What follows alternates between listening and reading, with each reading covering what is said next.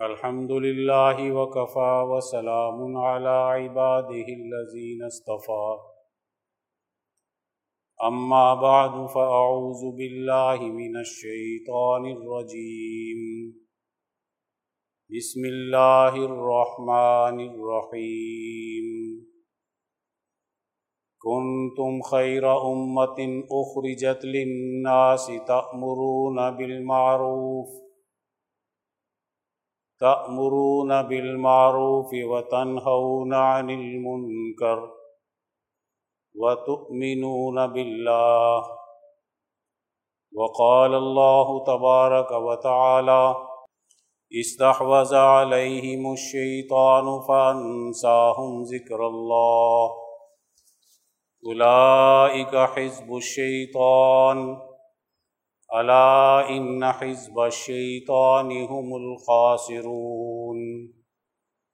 ان الذين يحادون الله ورسوله اولئك في الاذلين كتب الله لاغلبن انا ورسلي ان الله قوي عزيز.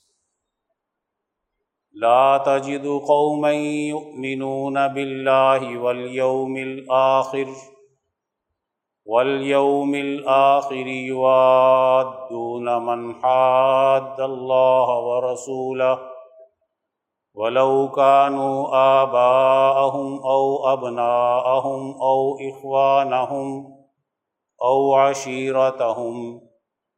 اولئک کتب فی قلوبہم الایمان وأیدہم وأیدہم بروح من ويدخلهم جنات تجري من تحتها الأنهار من تحتها الأنهار خالدين فيها. رضي الله عنهم ورضوا عنه اولئک حزب اللہ الا ان حزب اللہ هم المفلحون. صدق اللہ العظیم قال النبي صلى الله عليه وسلم لا تزال طائفة من أمتي قائمين على الحق. لا يزرهم من خالفهم. او کما قال علیہ السلاۃ والسلام، میرے قابل احترام دوستو، قرآن حکیم کی ان آیات مبارکہ میں جو میں نے ابھی آپ کے سامنے تلاوت کی ہے، اللہ تبارک و تعالی دو جماعتوں کا تذکرہ فرماتے ہیں۔ ایک جماعت وہ ہوتی ہے جس کے پروگرام کے غالب آنے کے نتیجے میں دنیا اور آخرت میں کامیابی حاصل ہوتی ہے۔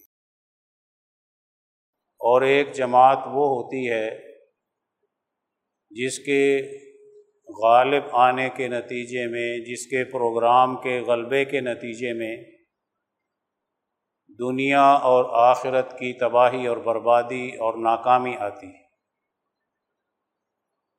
قرآن حکیم نے ان دونوں جماعتوں کی پہچان بتائی ہے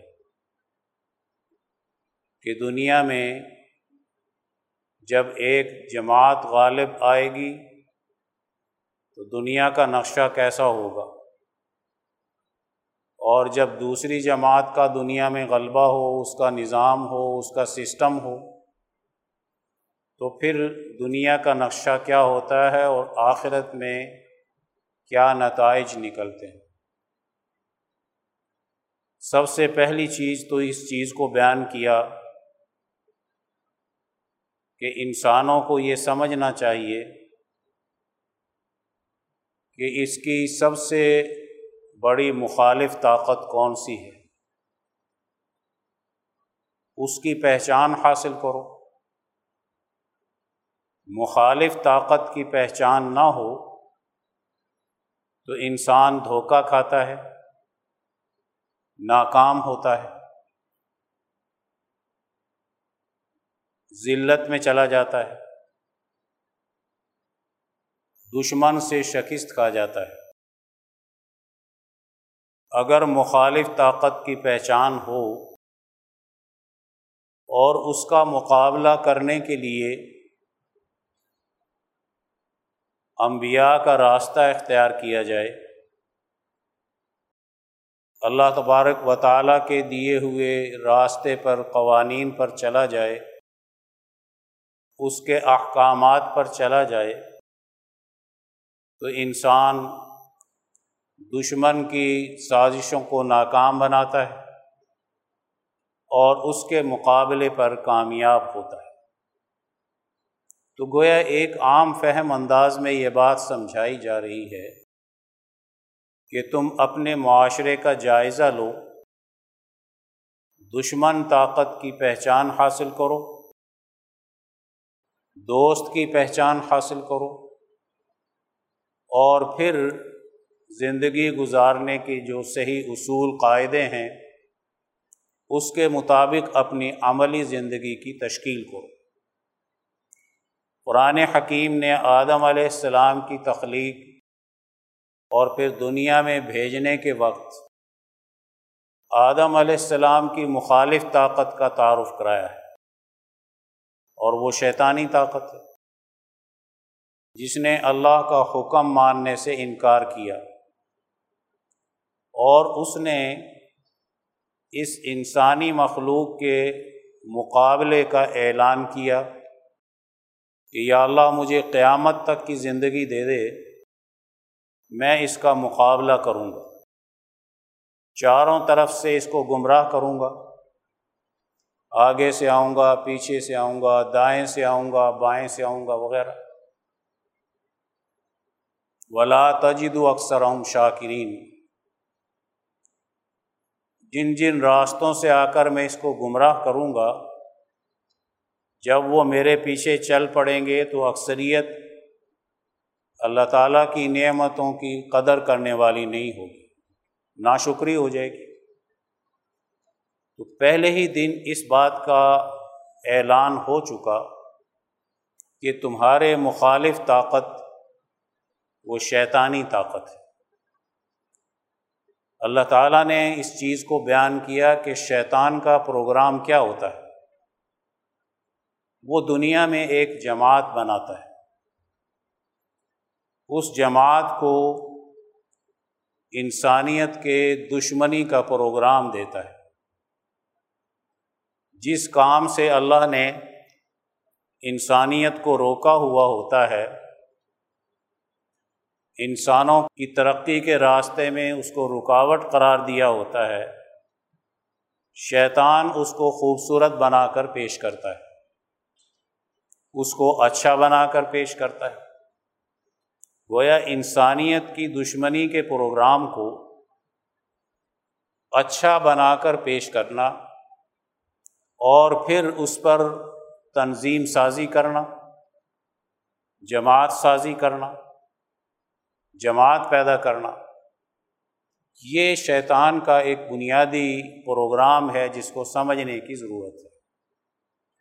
اللہ تعالیٰ نے قرآن حکیم میں اور انبیاء کرام کے ذریعے سے اس کے پورے پروگرام کا تعارف کرایا ہے کہ وہ تم میں فاشا کو پسند کرتا ہے۔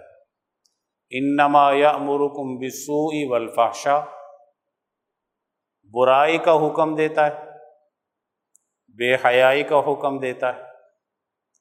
گویا اس کا پروگرام، اس کی جماعت تیار کردہ جب سوسائٹی میں آتی ہے تو برائی غالب ہو جاتی ہے اور فحشا غالب ہو جاتے ہیں۔ برائی کے غلبے کا بھی ایک نظام اور سسٹم موجود ہے۔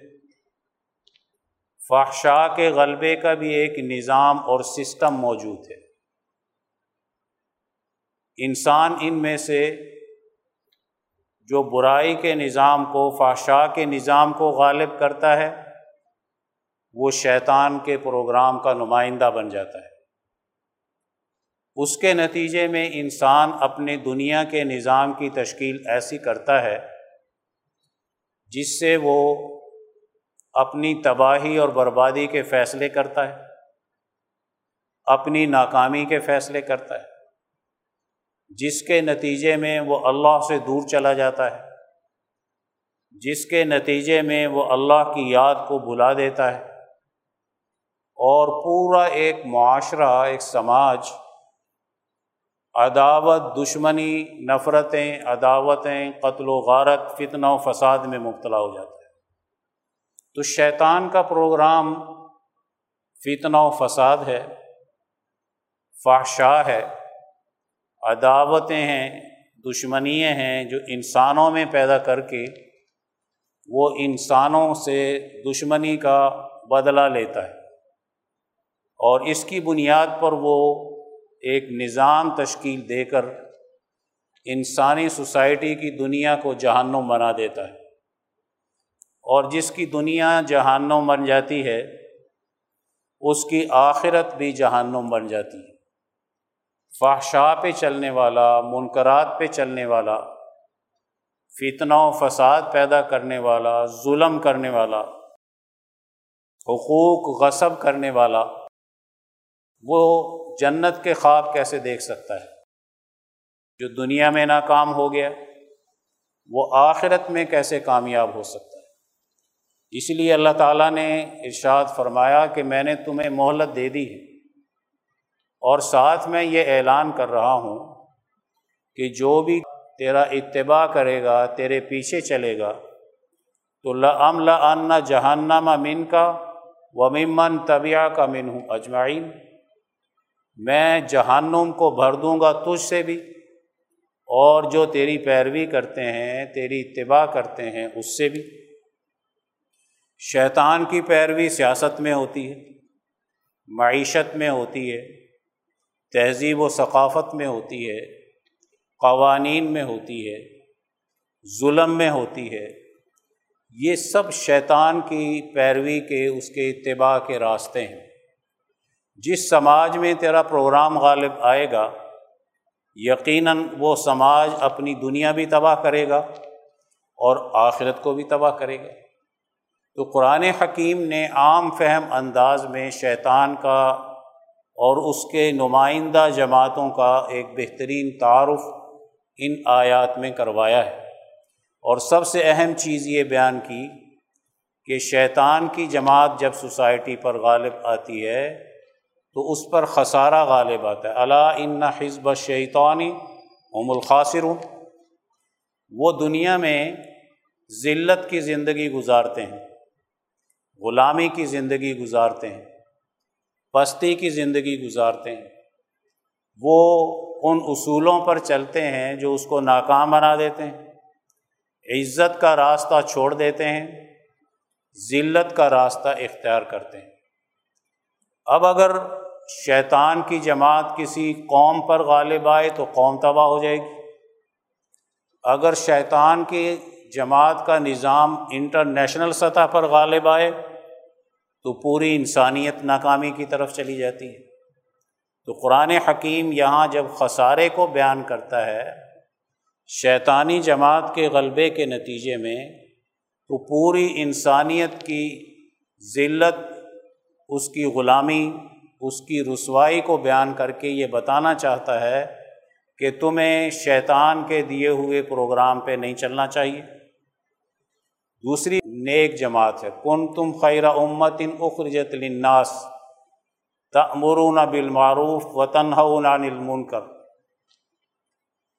تم ایک بہترین جماعت ہو، بہترین امت ہو۔ ایک یہ امت محمدیہ صلی اللہ علیہ وآلہ وسلم ہے۔ اور قرآن حکیم جہاں ایک پیغمبر کا ذکر کرتے ہیں، تو وہاں پیغمبروں کی پوری جماعت مراد ہوتی ہے۔ اسی لیے دوسری جگہ قرآن حکیم میں آتا ہے کہ انعام یافتہ جماعت وہ ہے جو صدیقین، انبیاء، صالحین، شہداء کے راستے پر چلتی ہے تو گویا ایک جماعت وہ ہے جو خیر امت کہلواتی ہے اور یہ ہر پیغمبر کی امت میں ہوتے ہیں۔ نو علیہ السلام کی جماعت ہے جو وہاں کے ملا اور مترف طاقت ہے۔ مالداروں کے بگڑا ہوا طبقہ۔ سرمایہ پرست اور سردار حکمران طبقہ یہ غریبوں کو ذلیل سمجھتا تھا۔ ان کو غلام بنا کر رکھتا تھا۔ ان پر ظلم کرتا تھا۔ نو علیہ السلام کی جماعت ان کو سمجھا رہی ہیں، وہ خود سمجھا رہے ہیں۔ جماعت پیدا کر رہے ہیں۔ اور وہ جماعت پھر ان کو غریبوں پر ظلم کرنے سے منع کرتی ہے۔ قرآن حکیم اس کا ذکر کرتا ہے۔ سردار اور چودھری مالدار نو علیہ السلام کو گمراہ کہتے ہیں، بے عقلی کی باتیں کرتے ہیں۔ آپ پر طرح طرح کے الزامات لگاتے ہیں۔ یہاں تک پہنچ جاتے ہیں کہ ان کی اگلی نسلوں میں بھی نو علیہ السلام فرماتے ہیں کہ یہ اپنی اولاد کو بھی جنیں گے تو سارے فاسق و فاجر ہوں گے۔ ولا یلید اللہ فاجر کفارہ نا شکرے ہوں گے۔ اس وقت سے نو علیہ السلام کا پروگرام آتا ہے حود علیہ السلام کا پروگرام آتا ہے، صالح علیہ السلام کا پروگرام آتا ہے۔ ہر قوم قرآن حکیم بیان کرتا ہے، جب بھی ناکام ہوئی اس کا ایک ہی راستہ تھا کہ اس نے شیطانی جماعت کا اتباع کر کے، شیطانی پروگرام کا غریبوں، یتیموں اور مسکینوں پر ظلم کا راستہ اختیار کیا ہے۔ ان غریبوں کے برابری کے قوانین نہیں دینا چاہتے تھے۔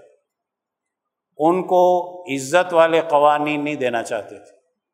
قرآن حکیم میں اللہ تعالیٰ فرماتے ہیں، انہوں نے متکبرانہ قوانین بنائے ہوئے تھے۔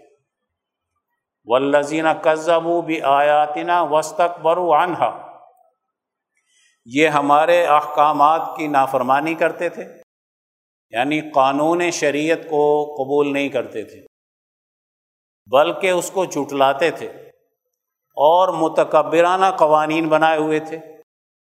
پیغمبر آ کر ان سے کہتے کہ دیکھو، تمہارے یہ متکبرانہ قوانین، یہ ظالمانہ قوانین تمہارے لیے ٹھیک نہیں ہے۔ تم غریبوں کے لیے بھی وہی قانون بناؤ جو تم اپنے لیے سمجھتے ہو۔ سب کو برابری کے حقوق دو۔ اس پر وہ ناراض ہوتے تھے۔ مالدار ناراض ہوتے تھے، حکمران طبقہ ناراض ہوتا تھا اور پیغمبر کا دشمن ہو جاتا تھا۔ اور ایک ہی جیسی بات کرتا تھا، وہ یہ کہا کرتے تھے، حود علیہ السلام کی قوم حود علیہ السلام سے کہہ رہی ہے کہ آپ انا لنرا کفی صفاحت آپ کو ہم دیکھتے ہیں کہ آپ بے عقلی کی باتیں کرتے ہیں۔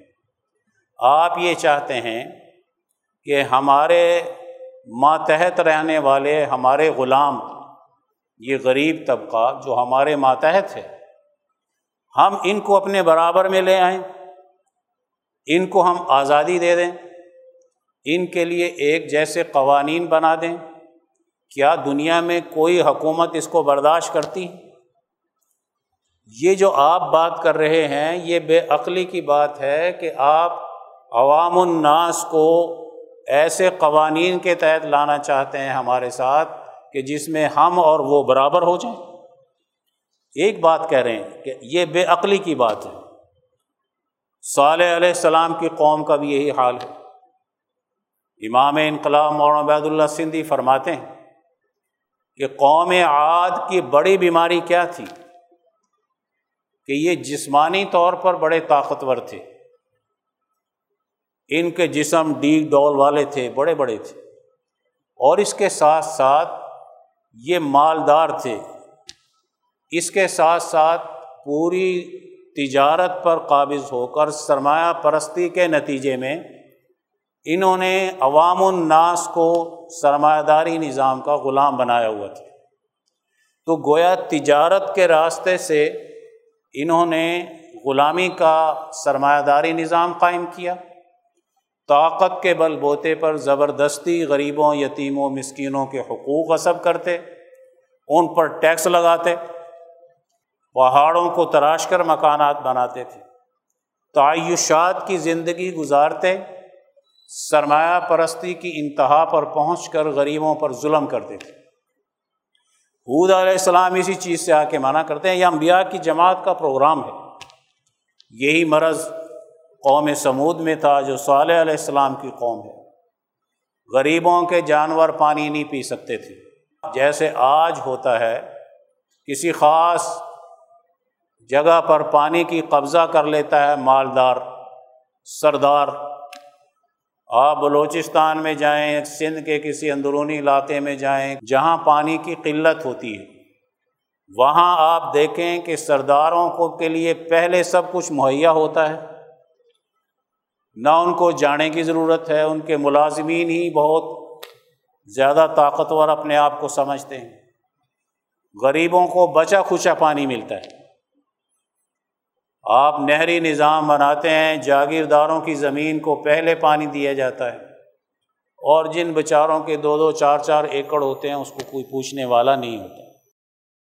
ان کا ایک نظام تھا، جو نظام جانوروں کے بل بوتے پر جو بھی وہ وہاں اپنا سسٹم بناتے تھے، اس میں غریبوں، یتیموں، مسکینوں کے جانوروں کو پانی نہیں پینے دیتے تھے۔ اور مخصوص طبقے کے لیے انہوں نے اجارہ داری قائم کر کے پانی پہ قبضہ کیا ہوا تھا۔ تو ایک دور تجارت پہ قبضے کا ہے، ایک دور پانی پہ قبضے کا ہے۔ وہ تجارت کے راستے سے غلام بنا رہے ہیں، یہ پانی کے راستے سے غلام بنا رہے ہیں۔ اس کی ساری تفصیلات قرآن حکیم بیان کرتا ہے۔ ابراہیم علیہ السلام آتے ہیں، کفر و شرک کا نظام زیادہ غالب ہے۔ اور سورج چاند ستاروں کی پوجا کی جا رہی۔ ہے انسانیت کے عقل و شعور کے راستے بند کر دیے گئے۔ ہیں مراکز پر قبضہ نمرودی طاقتوں کا ہو گیا۔ ہے عوام الناس اکثریت نمرود کی طاقت کے ساتھ حمایت کرتی ہے۔ ابراہیم علیہ السلام کی بات کو کم مانتے ہیں۔ موسا علیہ السلام کی تاریخ کو دیکھو، فرعون کون سا نظام قائم کرتا ہے؟ غلامی کا نظام قائم کرتا ہے۔ اور اس کے ذریعے سے قوم کو غلام بناتا ہے۔ اور اسی طریقے سے نبی کریم صلی اللہ علیہ وسلم کا دور آتا ہے۔ آپ صلی اللہ علیہ وسلم کے دور میں انٹرنیشنل سطح پر دنیا میں ایک شیطانی نظام نے قبضہ کیا ہوا ہے۔ یرغمال بنا رکھا ہے۔ معیشت میں بھی، سیاست میں بھی، عقیدہ بھی خراب کیا۔ فتنہ و فساد بھی ہے۔ جو جہان کی برائیاں ہیں قومی سطح پر بھی اور بین الاقوامی سطح پر بھی دنیا میں وہ غالب موجود ہے نبی کریم صلی اللہ علیہ وسلم، ابراہیم علیہ السلام موسا علیہ السلام نو علیہ السلام خود علیہ السلام، صالح علیہ جتنے انبیاء آتے ہیں، یہ سب آ کر جو بھی وہاں کا نظام فتنہ و فساد ہوتا ہے، اس کے حاملین کو ڈراتے ہیں۔ ان کو روکتے ہیں کہ تم اس راستے سے بچو۔ مت اس راستے کو اختیار کرو۔ تقوا یعنی دین کے قوانین کا غلبہ اختیار کرو تاکہ تم عذاب سے بچ جاؤ۔ علماء لکھتے ہیں، جب انقلاب لانے والی طاقت کمزور ہوتی ہے تو پھر تبھی انقلاب نہیں آتے، قدرتی انقلابات آتے ہیں۔ اور جب انقلاب لانے والی طاقت طاقتور ہوتی ہے تو پھر طبی انقلابات آتے ہیں۔ نو علیہ السلام کی جماعت اتنی طاقتور نہیں ہے کہ وہ وہاں کے ملا اور مطرف کو شکست دے دے۔ تو اس قوم پر قدرتی عذاب آیا ہے۔ قدرتی اسباب پیدا ہوئے۔ ان کی جغرافیائی حالت کیا ہے کہ ایک طرف بحیرہ روم ہے، ایک طرف بحیرہ اسود ہے، ایک طرف بحیرہ اخذر ہے، ایک طرف خلیج فارس ہے۔ چاروں طرف دریا ہیں، درمیان میں اس قوم کی آبادی ہے، خاصی آبادی تو طوفان اٹھتا ہے، بارش پہلے نہیں رہی تھی، اب ہو رہی ہے۔ چاروں طرف سمندر ہوں اور پھر اس سے پانی بارش کی شکل میں بھی آئے اور ویسے سیلاب بھی ہو جائے۔ جیسے آج کراچی کو خطرات ہیں اور دوسرے ملکوں کو، یہ اس طرح کے عذابات جب آتے ہیں تو یہ قدرتی اسباب کہلواتے ہیں۔ حود علیہ السلام کی جماعت میں بھی یہی مسئلہ تھا۔ وہاں بھی پھر آٹھ دن تک رات دن آندھی چلی ہے۔ قرآن حکیم بیان کرتا ہے کہ یہ ایسے پڑے ہوئے تھے اپنے گھروں میں کان نہ ہوں آجاز نخل خاویہ، جیسے کھجوروں کے تنے پڑے ہوئے ہوتے ٹکرا کے مار دیا ان کو دیواروں کے ساتھ۔ اس قوم کو جو سرمایہ داری کی بنیاد پر قوم کو غلام بنا رہی تھی تجارت کے راستے سے۔ اسی طریقے سے قوم سمود پر وہ بھی زلزلے کا عذاب آتا ہے، جس کی وجہ سے ان کو ختم کر دیا جاتا ہے۔ نبی کریم صلی اللہ علیہ وسلم کا انقلاب جو ہے وہ طبی ہے۔ خاندان قریش کی تربیت ہو جاتی ہے۔ ہر پیغمبر اعلیٰ خاندان میں آتا ہے۔ اور علماء لکھتے ہیں کہ جس خاندان میں آتا ہے، اس میں صلاحیت، استعداد، حق کو قبول کرنے کی ہوتی ہے۔ لیکن خواہشات نفسانی اس پر اتنی غالب آ جاتی ہیں کہ وہ حق کے مقابلے پر خواہشات کو ترجیح دیتے ہیں۔ عدل و انصاف کی جگہ پر ظلم کے نظام کو قائم کرنے کی ترجیح دیتے ہیں۔ پیغمبر اسی قوم میں آتے ہیں جو باصلاحیت ہو۔ اگر صلاحیتیں غلط استعمال ہوں، قوم پوری کی پوری عذاب میں مبتلا ہو جاتی ہے۔ اور اگر وہ پیغمبر کی تعلیم پر چل کر اپنی صلاحیت اور استعداد کو بڑھا لیں۔ تو یاد رکھو، پھر تبھی انقلاب آتا ہے۔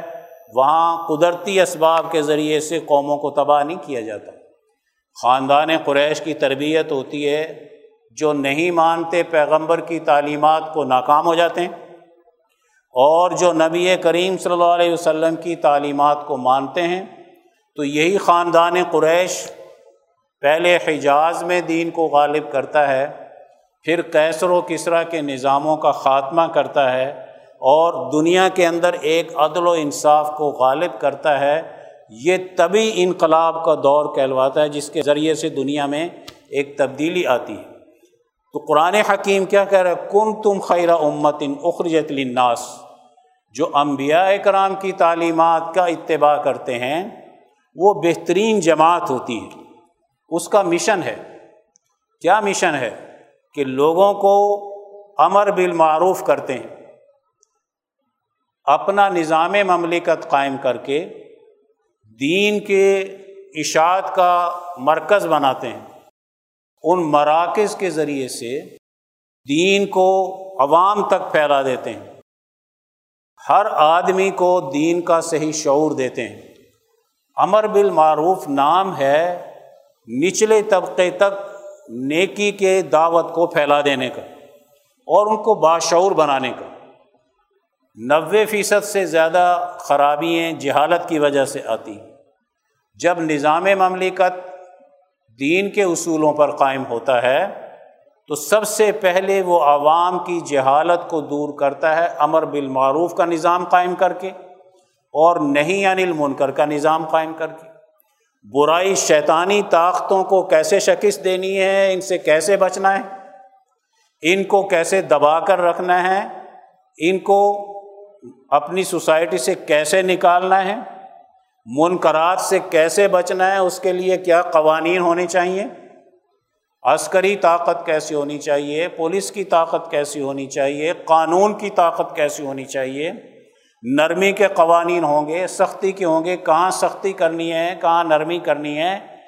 جب تک انبیاء کی تعلیم پر اس طرح ایک سسٹم نہیں قائم ہوتا، تو یقیناً نہ امر بالمعروف قائم ہوتا ہے اور نہ ہی نہ ہی انل منکر قائم ہوتا ہے۔ تو انبیاء کی تعلیم قرآن حکیم بیان کرتا ہے کہ ایسی ہے جس کے ذریعے سے سوسائٹی میں نیکی غالب آ جاتی ہے۔ اور برائی مغلوب ہوتی ہے اور نیکی کرنے کا ہر آدمی شعوری طور پر اس کا ادراک رکھتا ہے اور اسی کے مطابق اپنی سوسائٹی کو تشکیل دیتا ہے۔ قرآن حکیم میں اللہ تعالیٰ نے مثال بیان کی اور بڑی زبردست مثال بیان کی ہے کہ دیکھو، جب زمین مردہ ہو جاتی ہے تو ہم ٹھنڈی ہوائیں بھیجتے ہیں، بادلوں کو بھیجتے ہیں۔ اور اس کے ذریعے سے ہم بارش برساتے ہیں۔ بارش کے ذریعے سے مردہ زمین زندہ ہو جاتی ہے اور اپنے اندر پیداوار بڑھاتی ہے۔ جس زمین میں زرخیزی زیادہ ہو، کھیتی بڑی اچھی اگائے گی، باغات بڑے اچھے ہوں گے، چارہ وغیرہ بڑا اچھا ہوتا ہے، اچھی زمین اچھی پیداوار دیتی ہے۔ یہ مردہ زمین تھی، کس نے اس کو زندہ کیا؟ بارش کے پانی نے اس کو زندہ کیا اور اس میں طاقت اور قوت پیدا کی، مردہ کو زندہ کر کے دکھایا۔ علماء لکھتے ہیں کہ انبیاء کی تعلیم بھی مردہ قوموں کو زندہ کرنے کے لیے آتی ہے۔ وہ بارش کی طرح ہوتی ہے جس قوم کے عوام کے اندر صلاحیت اور استعداد ہوتی ہے، وہ نبی کی تعلیم کو قبول کرتی ہے۔ اپنی استعداد بڑھاتی ہے۔ اپنی مردنی کو دور کرتی ہے اور پھر سوسائٹی کے اندر ثمرات آتے ہیں، نتائج آتے ہیں اور ترقی کے راستے اس پر کھل جاتے ہیں۔ اور جو زمین کلر ہوتی ہے نا کلر بھی نہیں بلکہ بالکل کوئی چیز اگاتی نہیں۔ کلر زمین میں تو اگر آپ اچھا تالاب بنا لیں تو پانی کو روک لیتی ہے اور اس کے ذریعے سے آپ اچھی زمین کو پانی دے سکتے ہیں۔ جو بالکل بیکار بنجر زمین ہوتی ہے، جو کچھ بھی نہیں اگاتی، بانجھ ہوتی ہے۔ قرآن حکیم کہتا ہے، لا رجو اللہ نقیدہ ناقص ترین ہے، کچھ چیز اس میں سے نہیں نکلتی، جو نکلے گی بھی تو وہ ناقص ہوگی۔ انبیاء کی تعلیم پر جب کوئی قوم چل پڑتی ہے، تو پھر وہ باصلاحیت، افراد، سوسائٹی کے اندر مردہ طاقت کو زندگی پیدا کرتے ہیں۔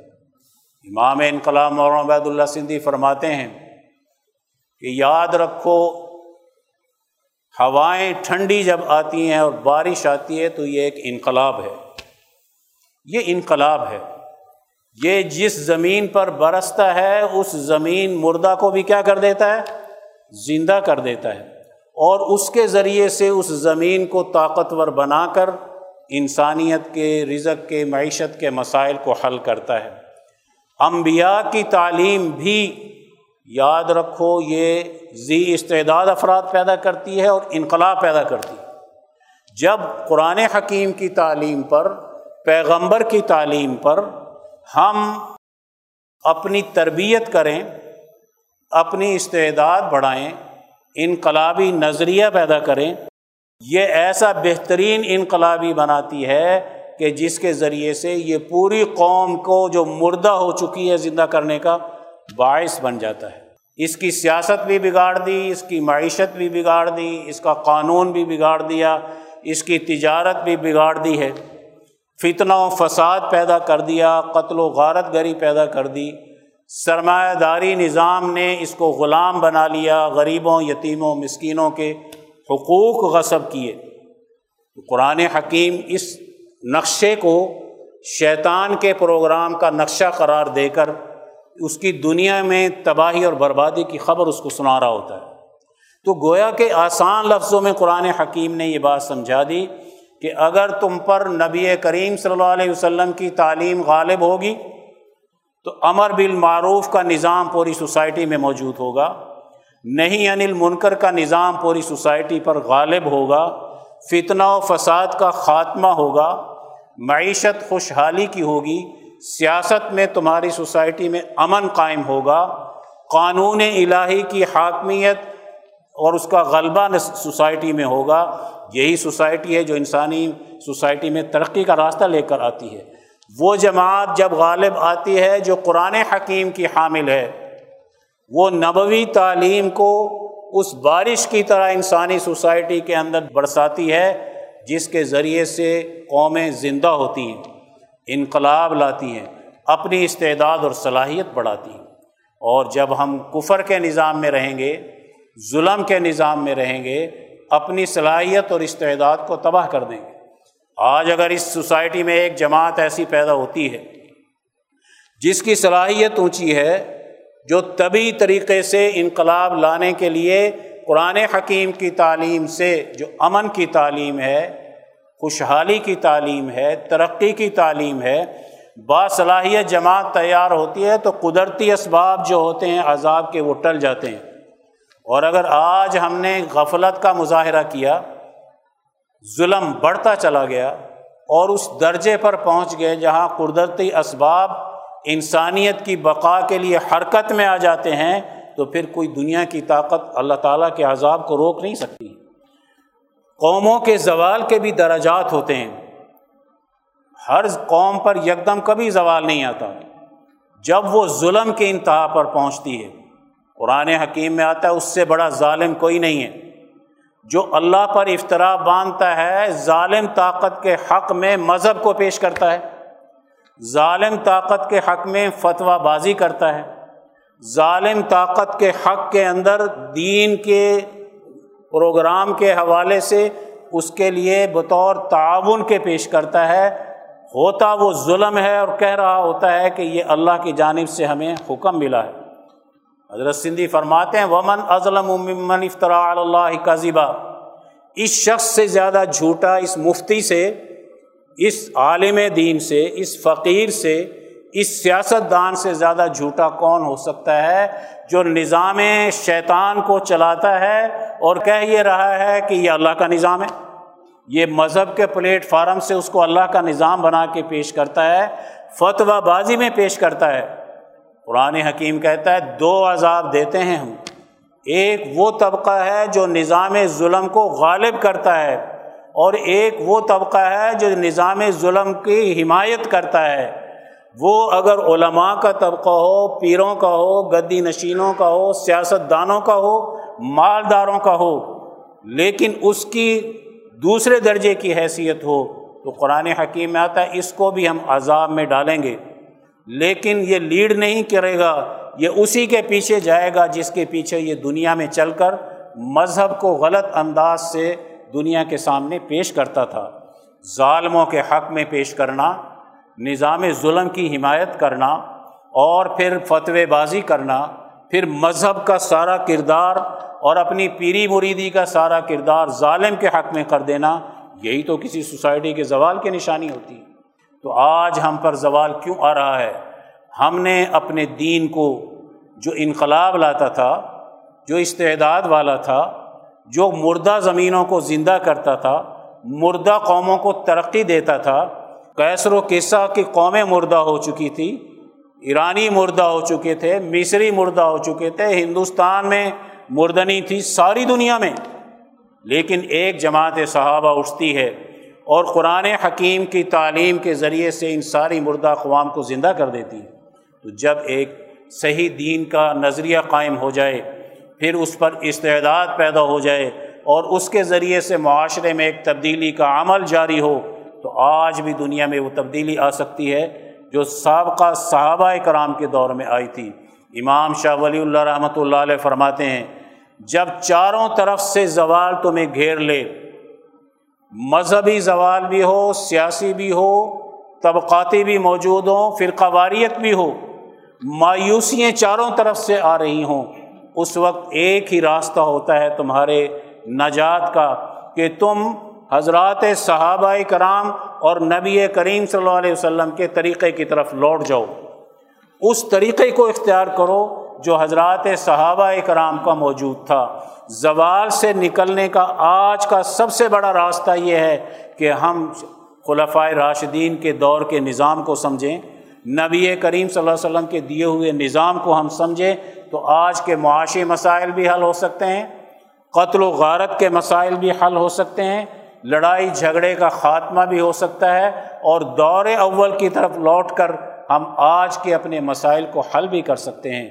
اللہ تعالیٰ ہمیں انبیاء کی جماعت کے اتباع کی توفیق عطا فرمائے اور شیطانی جماعتوں کے اتباع سے ہمیں محفوظ فرمائے۔ واخر داوانہ الحمد للہ رب العالمین۔